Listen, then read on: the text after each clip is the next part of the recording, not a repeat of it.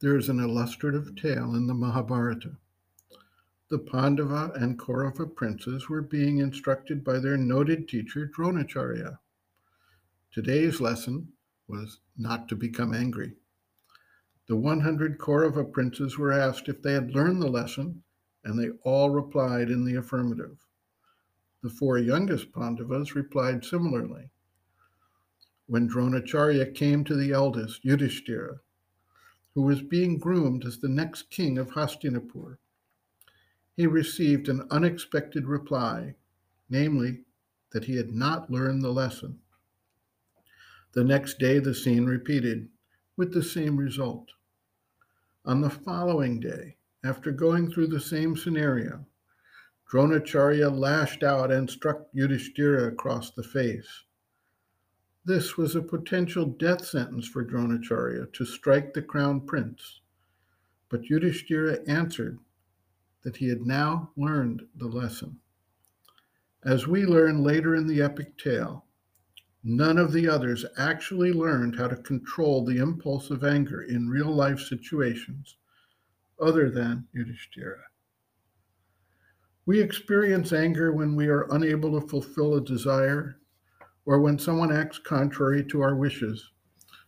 Road rage is a great example of an instant rising up of anger due to a traffic failure, whether someone cuts us off on the road, drives too close, or does not let us pass when we are hurried.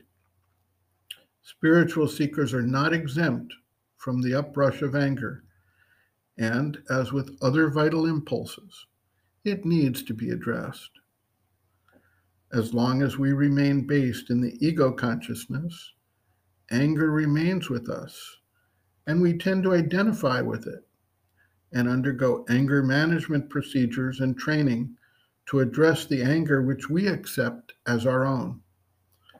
Sri Aurobindo reminds us that the impulse actually arises outside in universal nature, and it is a matter of our tuning to it and accepting the impulse when it comes that leads to an expression of anger.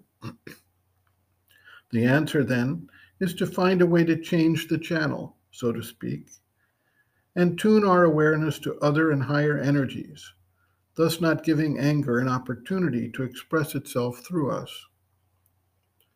Sri Aurobindo writes, quote, "I think you have always had an idea that to give expression to an impulse or a movement is the best way or even the only way to get rid of it.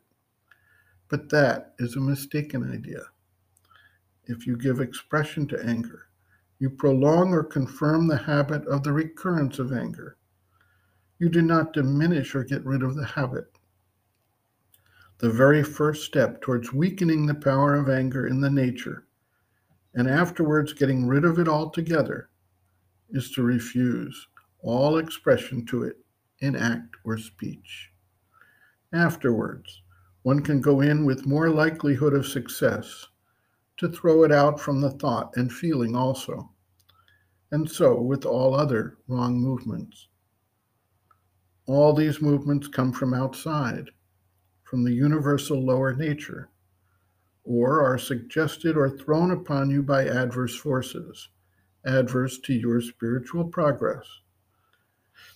Your method of taking them as your own is again a wrong method, for by doing that you increase their power to recur and take hold of you. If you take them as your own, that gives them a kind of right to be there. If you feel them as not your own, then they have no right, and the will can develop more power to send them away. What you must always have and feel as yours is this will, the power to refuse assent, to refuse admission to a wrong movement, or if it comes in, the power to send it away without expressing it. Of course, the best way will be if you could keep the contact more and more with the mother and her light and force, and receive and accept and follow only what comes from that higher force." End quote. Reference, Sri Aurobindo, Integral Yoga, Sri Aurobindo's Teaching and Method of Practice, Chapter 10, Difficulties in Transforming the Nature, Anger and Violence, pages 296 to 299.